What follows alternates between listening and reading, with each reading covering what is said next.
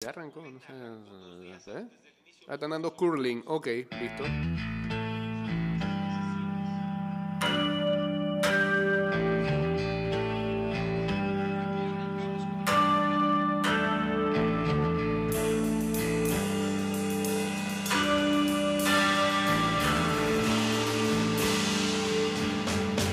Ahora a las 5.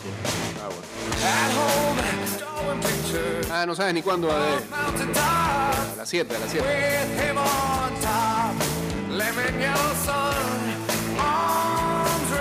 Buen día. Bienvenidos a otra edición de este programa que se llama Estás escuchando Ida y Vuelta con Jay Cortés. Arrancando el fin de semana. 229-0082 arroba ida y vuelta 154 o chateamos en el 612-2666 y en breve nos vamos en vivo a través de arroba Mix Music Network en Instagram Live.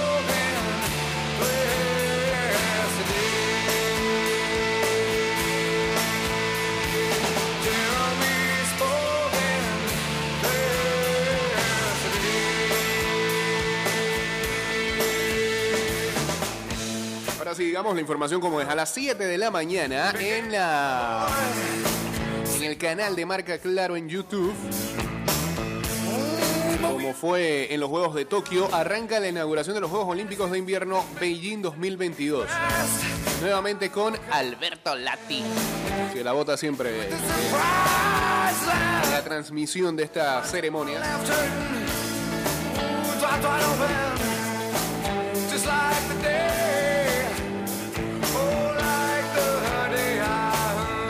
Tienen algo para ver eh, en breve.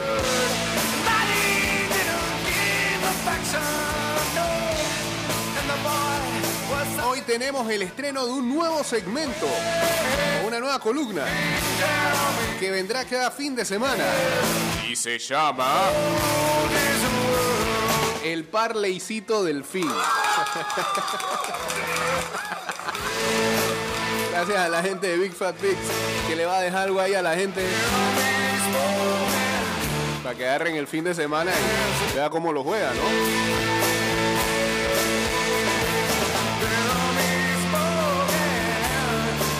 Ah, yo mismo voy a hacer el parlaycito del fin para decir nos va bien.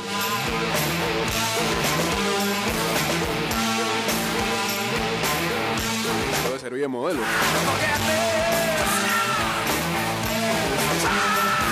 Más que aquí estoy visualizando, eso lo vamos a tirar más adelante. Estoy visualizando aquí una victoria del Real Madrid, esa, de de ayer, no sé. La diversión está garantizada. Consejo Herrerano, el verdadero espíritu de Panamá.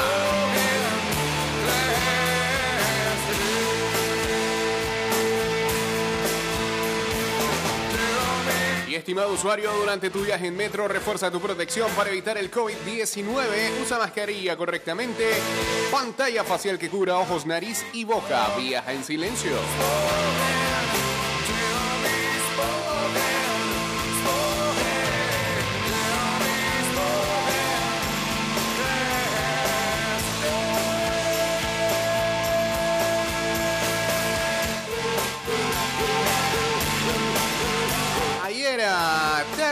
Tardecito, bastante tardecito. ¿Qué hora eso? Como a las 10. Fue a las 10. En noticias de la NFL, los Jaguars contrataron finalmente a su nuevo head coach y va a ser a Doc Peterson, quien saqueara campeón del Super Bowl a los Philadelphia Eagles hace cuatro años atrás. Dueño Shad Khan escribió, Doc Peterson cuatro años atrás ganó un Super Bowl como head coach de una franquicia que buscaba su primer campeonato mundial. Espero que Doc pueda replicar esa magia aquí en Jacksonville, pero lo que es cierto es que su liderazgo comprobado y su experiencia como un ganador, como un head coach ganador, en la NFL es exactamente lo que nuestros jugadores merecen, nada menos.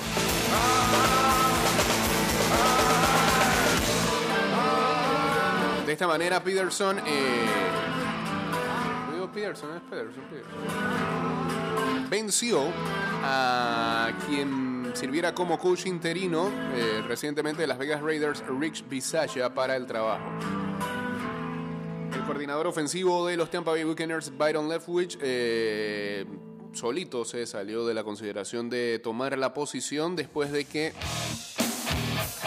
había hablado de que él no podía trabajar con el gerente general de Jacksonville, Trent Baalke.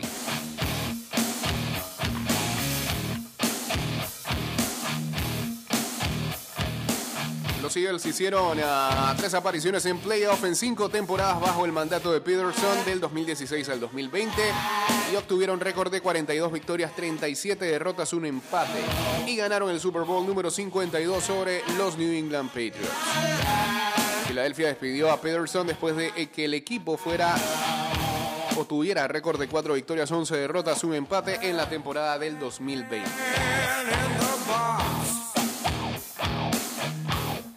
Peterson empezó su carrera como coach con los Eagles, siendo un coach de control de calidad ofensiva en 2009. Antes de pasar dos años como coach de corebacks del 2011 al 2012 y también sirvió como coordinador ofensivo de los Chiefs del 2013 al 2015 antes de unirse nuevamente en Filadelfia como su head coach.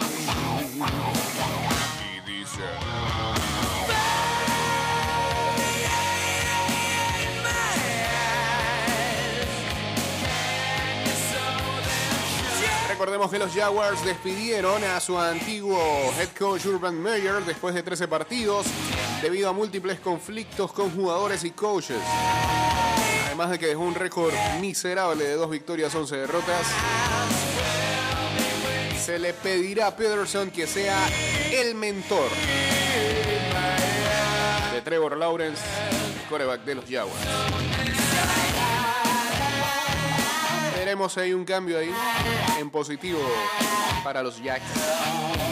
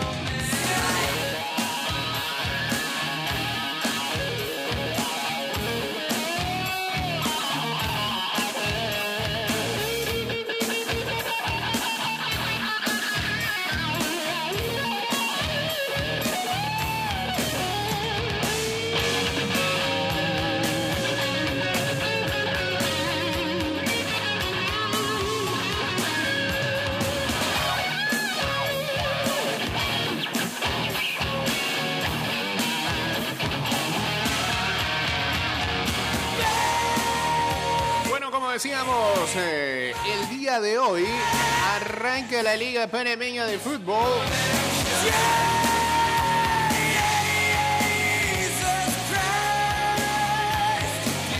Y en medio de eso eh, hay un nuevo nombre para el equipo de Veraguas. Ahora se va a llamar Veraguas United Football Club.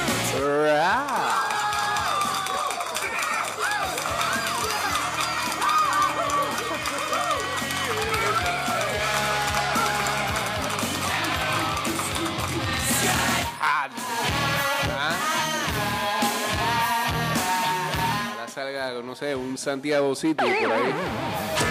en el derby. Veraguas United Football Club. Eh, eh, ¿Tiene el comunicado? Sí, dice, atención veragüenses. Informamos a nuestra afición y al público en general que la franquicia correspondiente a la provincia de Veraguas ha sido adquirida por una empresa paraguayo-panameña. Mm. Y el comunicado y esos colores, cuidado. Puedo saber. Que próximamente se dará a conocer con los detalles de la conformación de su junta directiva. Informamos también que se han contratado los técnicos para el primer equipo, ¿quiénes son pues? Y el equipo de promoción y próximamente se terminará de conformar el plantel de jugadores. Ah, la liga no arranca este fin. Que será dado a conocer a todos nuestros seguidores. La franquicia actuará en las competiciones oficiales con el nombre de Veraguas United Football Club. La imagen de marca está siendo creada y pronto podrán conocerla. Ok, el objetivo es cumplir con una destacada actuación en las competiciones deportivas como se merece la afición de la provincia. Bueno.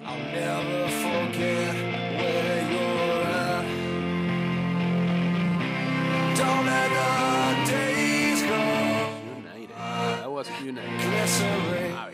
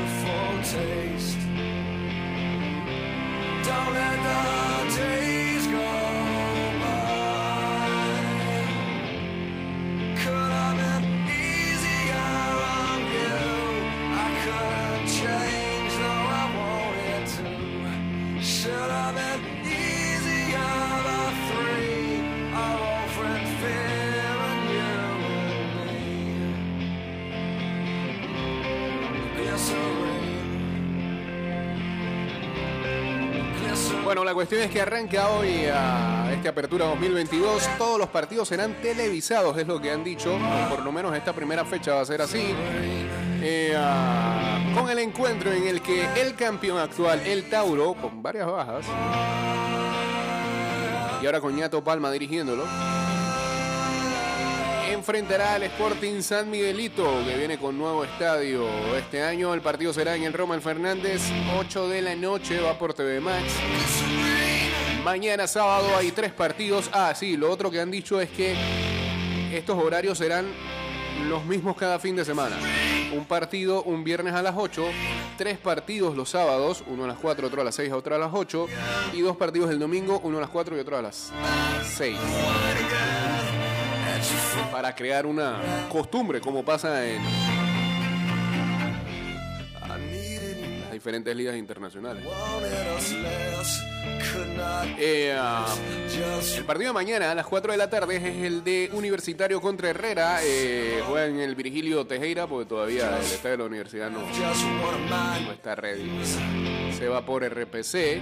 Y a las 6 de la tarde, Plaza Costa del Este. Así que doble tanda ahí que va por RPC. Eh, El de Plaza Costa del Este va a ser en el Rommel Fernández. El Plaza va a jugar en el Rommel en este, en este torneo porque el Maracana está cerrado.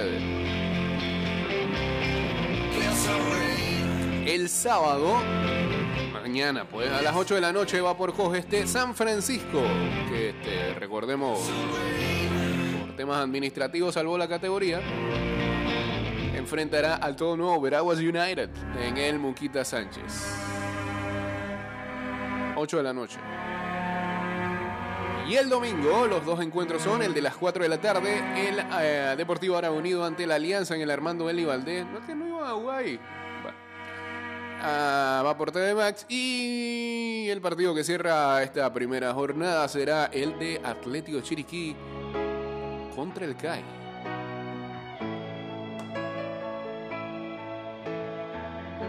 En San Cristóbal, en David. Va por Cos.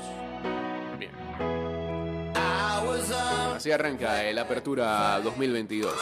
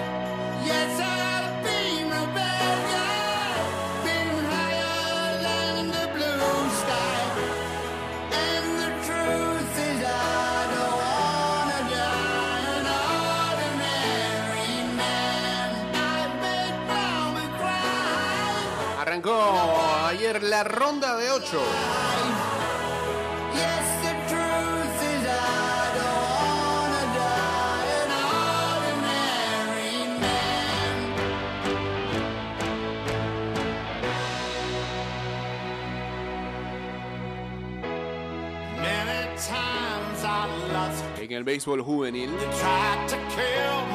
Con dos partidos, ayer a Panamá Oeste vapuleó a Colón a 13 carreras por cero.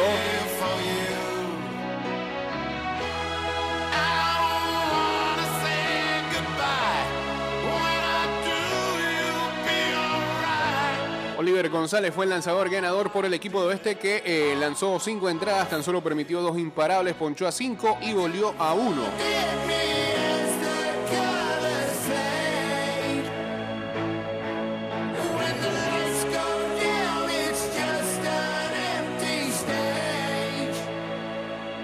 Oeste 13 carreras, 12 imparables, sin errores. Colón, sin carreras.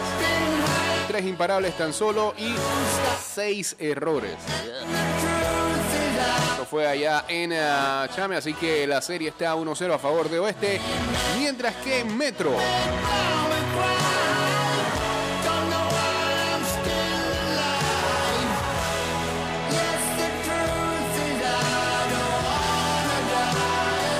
le ganó el primer ah, partido de la serie Herrera, 6 carreras por 5. Ayer en el Rod Caru.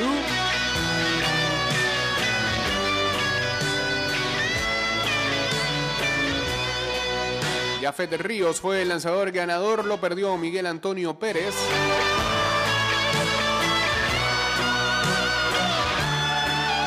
José Aparicio se fue de 3-3 para Metro, impulsando 4 de las 6 carreras. Manuel Ford también ah, fue el otro que impulsó carreras para Metro, que se fue de 4-1 y 2 empujadas.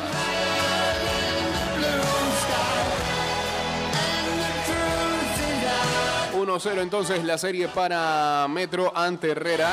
Recordemos que las otras llaves son Coclé enfrentando a Chiriquí y los Potros del Este ante Darien.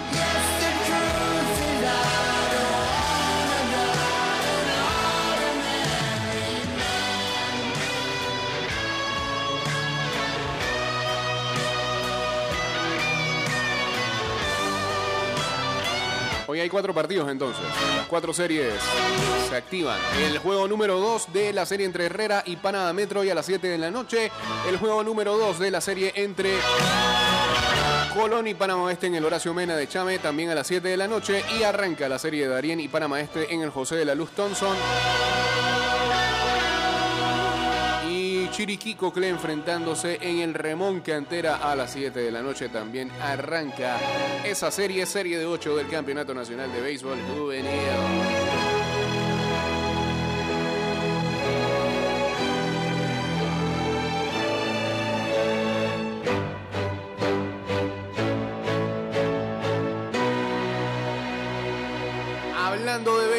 También anoche terminó la serie del eh, Caribe con ah, los Caimanes. Dándole a Colombia su primer título de serie del Caribe y ganándole a República Dominicana en su propia casa. Dos veces tan solo había participado en la serie del Caribe, había acumulado 10 derrotas en el mismo número de juegos.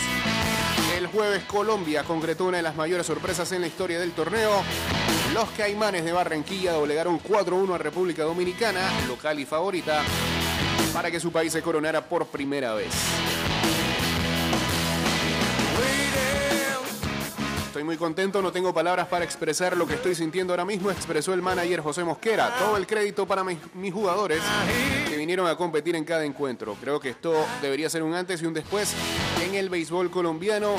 Hicimos historia y debemos aprovechar este momento para que el béisbol en Colombia siga creciendo. Buena parte de los pronósticos apuntaba que Colombia volvería a ocupar el último puesto, pero ganó tres de sus cinco compromisos en la primera fase para clasificarse a semifinales. Después echó a Venezuela. Sin embargo, derrotar en casa a los gigantes del Cibao y privar a República Dominicana de lo que hubiera sido un tercer título consecutivo fue una campanada incluso más resonante. Me gusta que nos vean como cenicientas, eso nos da mucha confianza, pero yo creo que después de esto nos van a ver diferentes, añadió Mosquera. Pero este es así, los otros equipos tienen mucha más historia en la serie del Caribe. Los Caimanes empezaron a gestar su victoria con un ataque de tres anotaciones en el segundo episodio, gracias a dobles remolcadores de Mauricio Romero y Dilson Herrera, así como a un sencillo de Brian Huelvas para empujar una anotación más. Mientras el estelar Robinson Cano empujó una carrera con un sencillo en el sexto episodio para recortar la desventaja de los gigantes, pero los caimanes aseguraron la victoria cuando Reinaldo Rodríguez aprovechó un rodado para doble play de Mauricio Romero en la parte alta del noveno capítulo. Elkin Alcalá se anotó la, histórica victoria para Colombia tras cubrir cinco episodios y dos tercios. Lanzando pelota de cuatro imparables y una carrera, regaló una base por bola y recetó siete ponches.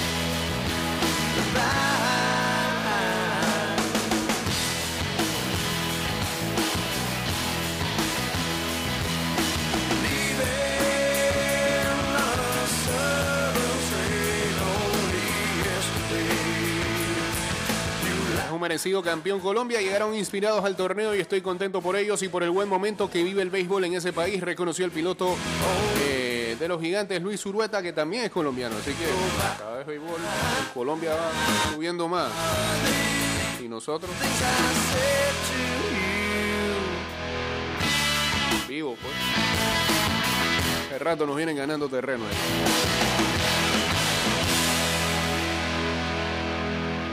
Vámonos en vivo a través del Instagram Live en arroba Mix Music Network.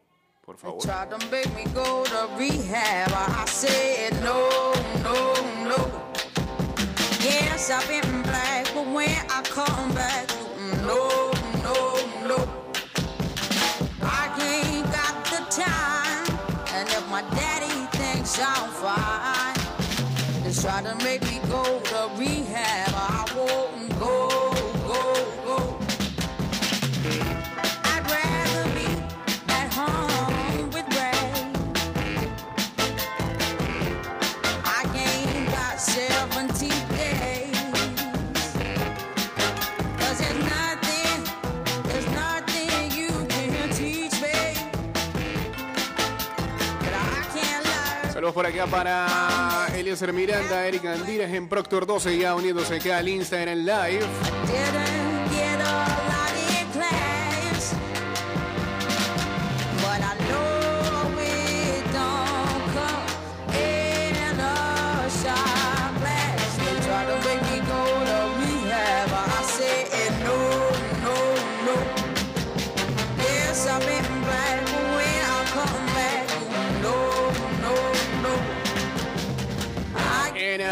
Cinco minutos iniciará la transmisión de la inauguración de los Juegos Olímpicos de Invierno. Pekín estrena estos Juegos entre la COVID y la nieve artificial. La plata. La antorcha olímpica roja y plata ha completado su recorrido por la capital china antes de la inauguración de los Juegos de Invierno de Pekín 2022. I got no Hoy, 4 de febrero, en el Nido. Recorrido de solo tres días y a puerta casi completamente cerrada. Apenas 400 personas invitadas entre periodistas, funcionarios, atletas y voluntarios fueron testigos de los primeros relevos en el Parque Olímpico. Es una de las extensas precauciones adoptadas contra la COVID, una de las grandes preocupaciones de los organizadores de la competición, que va a tener lugar hasta el 20 de febrero. Todo está a punto para la inauguración de estos Juegos en el Nido, el estadio que China inauguró para sus primeros Juegos, los de verano de 2008. Le encontraron uso después de tantos años. Los encuentros de dobles en curling han servido de estreno de una cita que reúne a unos 2.000 atletas. La burbuja contra la COVID en torno a las tres áreas de competición ha sido sellada desde hace un mes. Cerca de 300 cañones de nieve importados de Italia han trabajado a destajo en las últimas semanas para cubrir de blanco las secas montañas de Sanyaku y Yanqing, donde pese a la baja temperatura apenas nieva en invierno. Es parecido a lo que ocurrió en Sochi hace unos años. Tampoco dije que estaba nevando y tengo que decir que, era de invierno. Los organizadores con el presidente Xi Jinping al frente han prometido unos juegos seguros, simples y espléndidos. Presidente del Comité Olímpico Internacional, Thomas Bach, aseguró que esta edición marcará una nueva era para los deportes de invierno. Es la primera vez que una ciudad organiza los dos tipos de juegos, tanto invierno como verano, 14 años después de los de 2008. Ambos eventos guardan cosas en común. En los dos, China ha estado decidida a tirar la casa por la ventana para asombrar al mundo. Los derechos humanos representan un punto de fricción con Occidente. Incluso comparten el mismo director de la ceremonia de inauguración, el cineasta Zhang Yimou. O sea que viene con un buen par de inventos como aquella vez. ¿Ah? Que decían que pasaban cosas y era, y era toda una mentira, todo, todo, todo, todo estaba fakeado. Todo era un truco.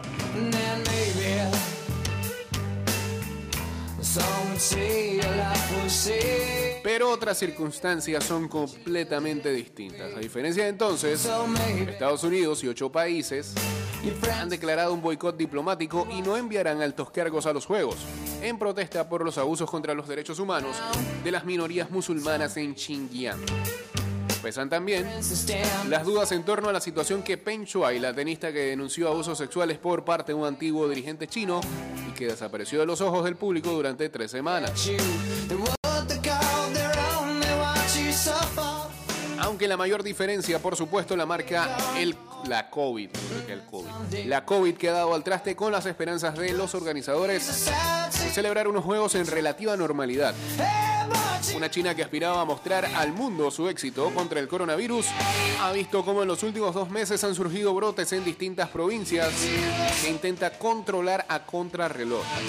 En la propia Pekín, un pequeño foco de la variante Delta y media docena de casos de Omicron ha dejado al menos 115 contagios y sigue sin estar completamente bajo control. En Chongli, a 180 kilómetros de Pekín y que acogerá parte de las competiciones, Wang Xinjiang, no al revés, Wang Jinxiang, ahora sí, responsable del Centro Nacional de Salto de Esquí, muestra con orgullo a los periodistas esa instalación, una de las joyas de la corona de estos juegos. Su futurista diseño se ha inspirado en un ruyi, un cetro budista símbolo de buena suerte. Sus pistas, asegura, cuentan con el diseño más avanzado pensado para reducir el riesgo de caídas graves y su construcción ha sido una de las más complicadas. La pandemia ha presentado muchas dificultades para la construcción de estas pistas, afirma Wang. Muchos trabajadores y el proceso de construcción se vieron afectados, pero hemos superado esas dificultades. Las medidas para evitar la propagación de la COVID son aún más estrictas que en los Juegos de Tokio este pasado verano. Todos los participantes en el macro evento deportivo deben llegar vacunados al menos 14 días antes con la pauta completa. Si por razones médicas no fuese posible, tendrían que cumplir una cuarentena de 21 días. Al aterrizar, quedan desde su llegada a Pekín dentro de la burbuja, donde se les efectuarán pruebas PCR diarias y donde trabajadores y voluntarios ya llevan encerrados desde el 4 de enero.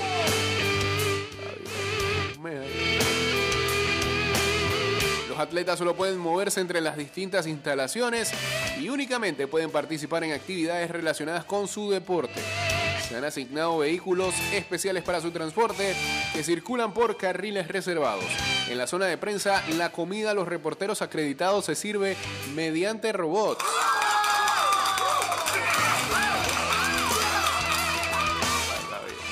Como en los Juegos de Tokio 2020, los organizadores se han visto obligados a tirar la toalla y renunciar a la venta de entradas. Ya se anunció hace meses que no habría público extranjero. En enero se confirmó que tampoco se venderían entradas a los espectadores nacionales, que se esperaba que hubieran generado más de 100 millones de euros en ingresos. En su lugar, asistirán en las gradas pequeñas grupos por invitación que tendrán que pasar estrictos controles, incluidas varias pruebas PCR y la pauta completa de vacunación para presenciar las competiciones. El aislamiento entre la burbuja y la población local es absoluto. Tan hermético es el sistema que se ha dado instrucciones a los ciudadanos de que en caso de accidente de uno de los vehículos para las delegaciones no se acerquen a protestar a prestar auxilio, perdón. Incluso en Pekín, los hoteles donde se alojan y que forman parte del circuito cerrado se encuentran vallados y protegidos por la policía. ¿Pero ¿Qué clase de cárcel es esa? De momento, el sistema parece funcionar, aunque se han detectado casi 300 casos de COVID dentro de la burbuja. No se ha confirmado ningún caso de salto a los residentes locales. Los infectados son trasladados a hospitales concretos en las cercanías de las áreas de competición. Solo podrán salir una vez hayan desaparecido los y den negativo dos veces en la prueba. Pekín no era el candidato preferente de partida cuando el Comité Olímpico Internacional le adjudicó en 2010 estos Juegos tras la retirada de las aspirantes europeas. China carecía de tradición en estos deportes, que apenas practicaba una pequeña y muy pudiente minoría. Sus casas, sus escasas instalaciones eran muy rudimentarias. Sobre todo, aunque los inviernos de Pekín son muy fríos, también son muy secos. Ni la capital ni las montañas de sus alrededores reciben apenas nieve. El gobierno prometió instalaciones del más alto nivel y que para 2022 cerca de 300 millones de chinos estarían iniciados en estos deportes. Una promesa que asegura haber cumplido con 346 millones iniciados, digo, con esa cantidad de gente, por supuesto. La falta de nieve es un problema ya crónico en los Juegos de Invierno, tanto los de Sochi en 2014 en Rusia como los de Pyeongchang en Corea del Sur tuvieron que recurrir a los cañones para fabricar nieve artificial.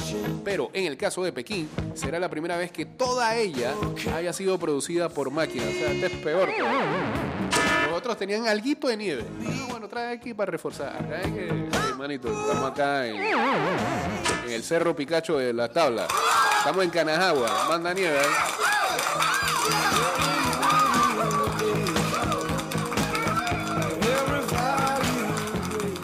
Lo que recuerdo de Sochi es que en pleno invierno salía el sol y lo que tenían miedo era que se derritiera esa nieve. Era una cuestión toda extraña. En sí no es un problema para la práctica del deporte. La nieve artificial es más compacta y permite mejor deslizamiento, pero los expertos señalan que el agua necesaria para fabricarla es un recurso muy limitado en las áreas deportivas de Pekín. Y emplearla para las pistas implica dejar de utilizarla para la agricultura u otros fines. La organización ecologista China Water Risk en Hong Kong aseguraba en un informe del 2019 que toda Pekín es una ciudad con enormes problemas de agua. En Sanjiaku, la disponibilidad de agua por persona es una quinta parte de la media nacional. La catedrática de hidrología, Carmen de Jong, profesora de hidrología en la Universidad de Estrasburgo, considera que celebrar los Juegos en esa zona es insostenible para el medio ambiente. ¿De cuánto problema? China, por contra, asegura que la conversión de esas áreas, tradicionalmente agrícolas y de pobres recursos, es un gran centro de turismo deportivo que ha creado nuevos puestos de trabajo y eliminado la pobreza en la zona, y que el agua disponible, bien administrada, basta. Los cálculos oficiales hablan de 186 mil metros cúbicos de agua o core- 49 millones de galones. Ya siento que no, ni tengo que ver estos juegos. Está dando como rabia. El consumo de las instalaciones en Sanyaku representa el 2,8% de los recursos de esa zona. En Yanqing, el 4%. Sostiene el portavoz del Comité Olímpico Pequinés, Zhao Weidong. Un ambicioso proyecto de reforestación también ha permitido reducir la pérdida de agua. En Chongli se ha construido una serie de cisternas que almacenan el agua que cae durante las lluvias del verano. Ese agua se reserva y es la que se emplea para la fabricación de nieve artificial. Sin otras sustancias añadidas, cuando se derrite es absorbida por el suelo, donde comienza un nuevo ciclo. Somos autosuficientes ecológicamente circulares, afirma Wang. Como suele ocurrir en cada edición de los Juegos, el verdadero desafío es demostrar que la inversión y esos sistemas son sostenibles a largo plazo. Comenzará tras la clausura, pero ya si hablamos de que en la misma zona en 2008 se celebraron estos Juegos y posteriormente un par de años se hicieron reportajes de cómo quedaron dichas sedes en el olvido, en las intemperies, ser utilizados, ¿qué te hace pensar que un país que no es tradicional en estos deportes le va a sacar réditos a estas instalaciones en un par de años? Eso no, no tiene sentido. No tiene sentido. Ah, ojalá lo usen para algo bueno después. ¿no? Pero cada vez, cada vez se hace más insostenible en muchos países ser sedes de eventos deportivos. Boys, Superstar DJs, Pasa el tiempo, los gastos son más grandes, significa meterse en una buena deuda. Nosotros somos aquí un programa hasta de deporte y somos fanáticos del deporte. todas, estas, todas estas organizaciones tienen que ver de qué manera, no sé si es que ayudan a las sedes o buscan un nuevo método porque eh, ya de verdad que se hace casi difícil aspirar llevar a cabo unos juegos de esta magnitud.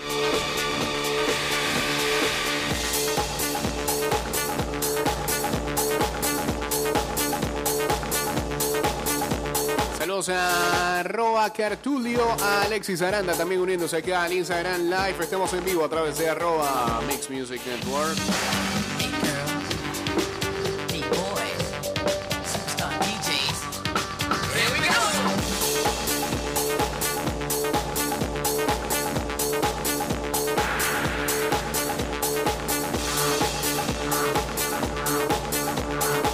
Al señor Samuel McCollin que nos mande acá. A ver, ese tweet en alemán.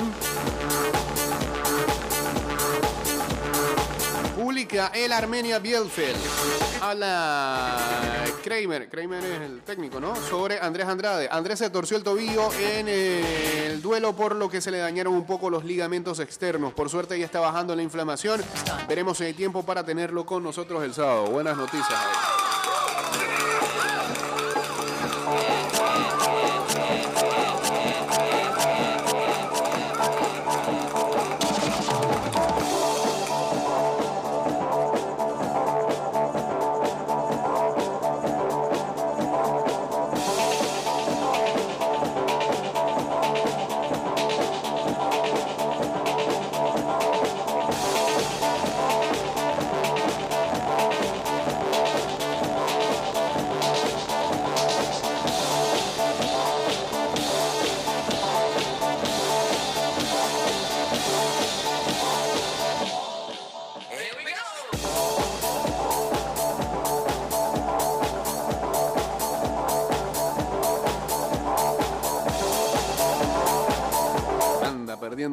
Plata que da miedo.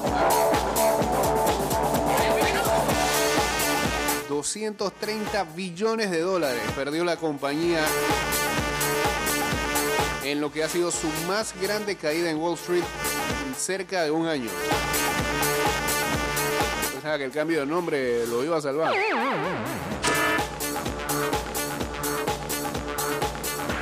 Eh, en una mala para muchos, Amazon dice que va a estar elevando el precio de su membresía Prime eh, para compensar algunos costos que se han incrementado.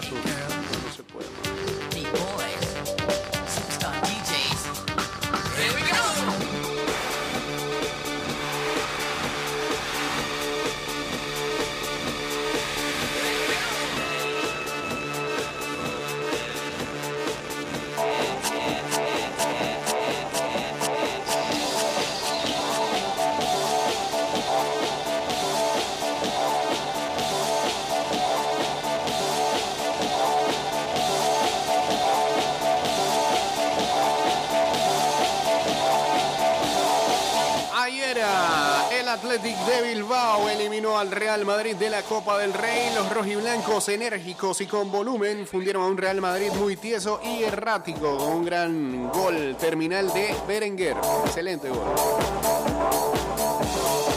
Ancelotti dice no pudimos con su presión. El italiano recurre por primera vez en ausencia de Benzema al falso 9 y prescindió toda la noche de Jovic, Hazard y Bale. Eh, Bale no me diga nada, pero de los otros dos. ¿Qué?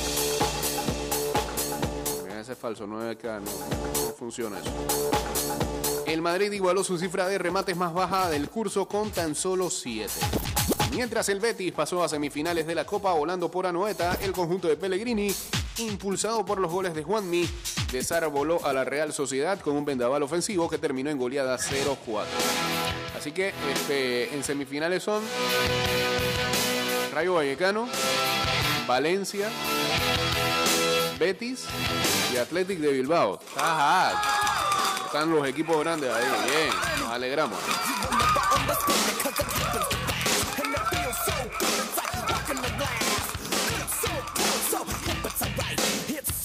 Mientras en la Copa A de África, Salah se va a citar con Mané en la final. Un Egipto irreductible acabó con Camerún en los penaltis tras una igualada semifinal. Horrible eh, la manera de cobrar de los de Camerún ayer. Así que los locales no van a disputar la final. Será Egipto contra Senegal.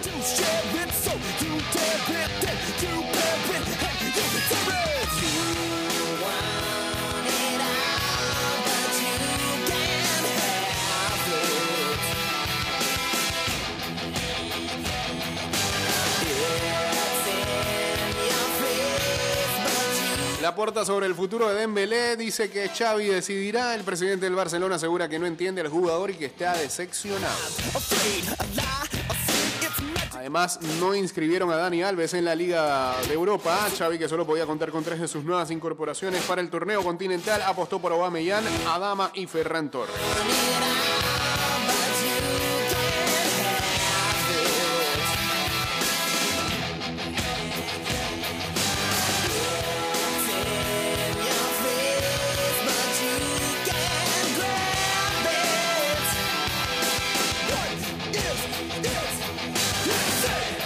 Noticias eh, de la NFL, porque hablamos ya lo de Pederson, pero los eh, Giants negaron las alegaciones de Brian Flores y lo encuentran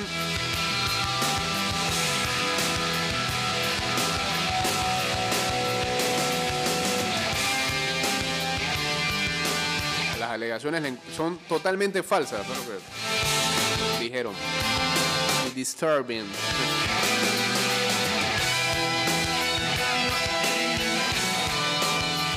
Un comunicado dice las alegaciones eh,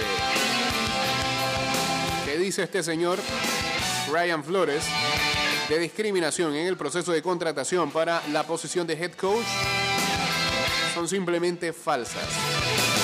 Recordemos que Brian Flores este, interpuso una demanda el martes contra los Giants, los Dolphins, los Broncos y la NFL, alegando prácticas de discriminación racial en el proceso de contratación de head coach.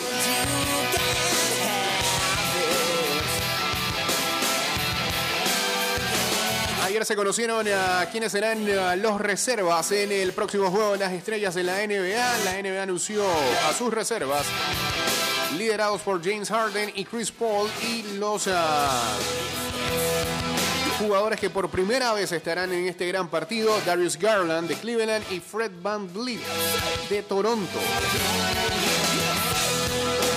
En la conferencia este irá Jimmy Butler del Miami Heat. Por sexta ocasión estará en el Juego de las Estrellas. Darius Garland de los Cleveland Cavaliers, su primera ocasión. James Harden en su décimo Juego de Estrellas de los Nets. Zach Lavin de los Chicago Bulls en su segunda aparición. Chris Middleton de los Milwaukee Bucks en su tercera. Jason Tatum de los Boston Celtics en su tercera también. Y Fred Van de los Raptors en su primera. Por la conferencia oeste, Devin Booker de los Phoenix Suns en su tercera. Luka Doncic de Dallas Mavericks en su tercera. Draymond Green de los Warriors en su cuarta. Mm. Rudy Gobert del Utah Jazz en su tercera. Donovan Mitchell también del Jazz en su tercera. Chris Paul de Phoenix Suns en su décima segunda. Y Carl Anthony Towns de los Minnesota Timberwolves en su tercera.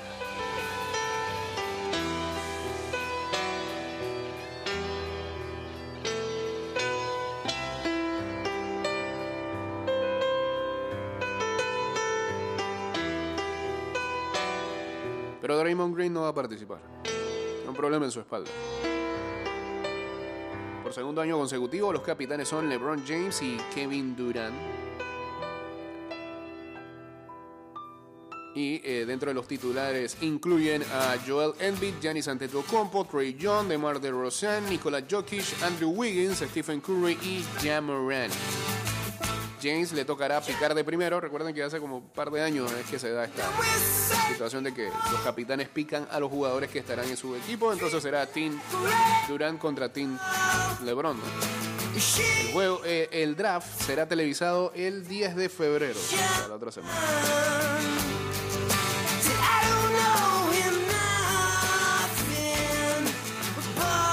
Bueno, ya nos vamos y como habíamos mencionado al inicio, hoy estrenamos nuevo segmento gracias a los amigos de Big Fat Pigs. Se llama El Parleycito del Fin. Así que hágale caso al Fat en esta ocasión.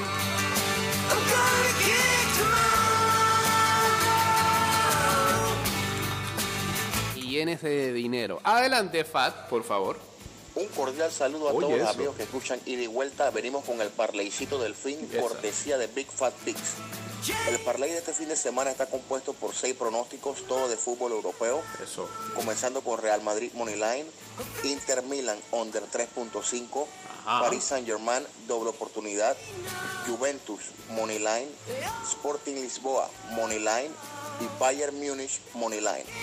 Esta combinada tiene una cuota de 5.50, es decir que si apuestan 10 dólares, Sí. les estaría pagando 55 dólares. Venga. Este sería el parleycito del fin.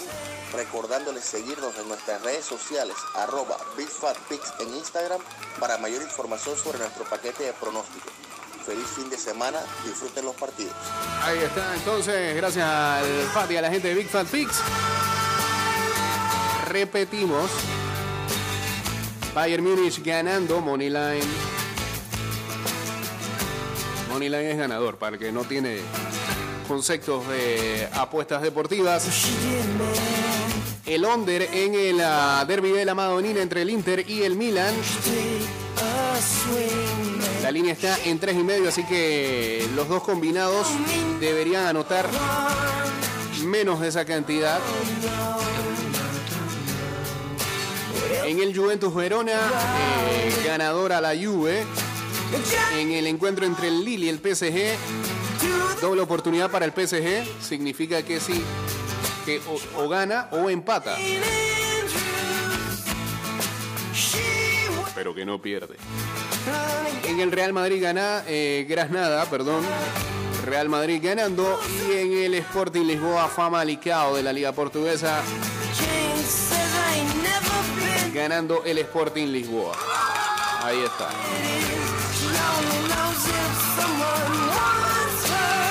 El parleycito del fin todos los viernes por aquí. Ah, saludos a Ernesto Neto.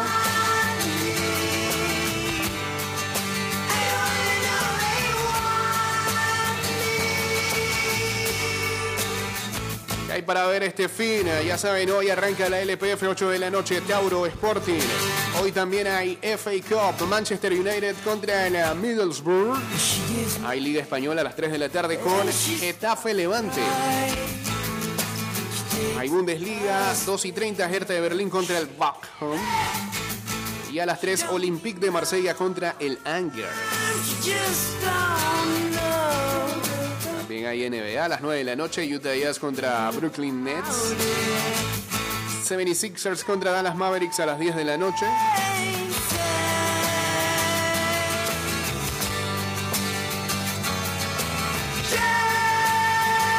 Mañana sábado, los tres encuentros del LPF Universitario contra el Herrera Fútbol Club, Plaza Amador contra los Potros del Este y San Francisco contra el Veraguas United.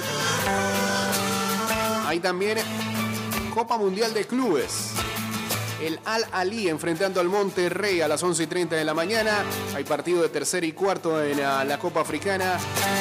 Burkina Faso enfrentando a Camerún. Hay Premier League con el Burnley enfrentando al Watford. Hay FA Cup, bastantes partidos mañana. El Armenia Bielefeld de Andrade, vamos a ver si juega 9 y 30 de la mañana contra el Borussia Mönchengladbach y el derby de la Madonina Inter Milan a las 12 mediodía el día de mañana.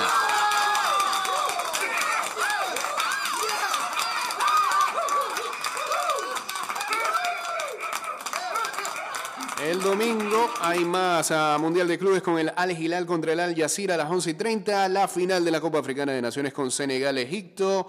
Eh, Barcelona Atlético de Madrid el domingo a las 10 y 15.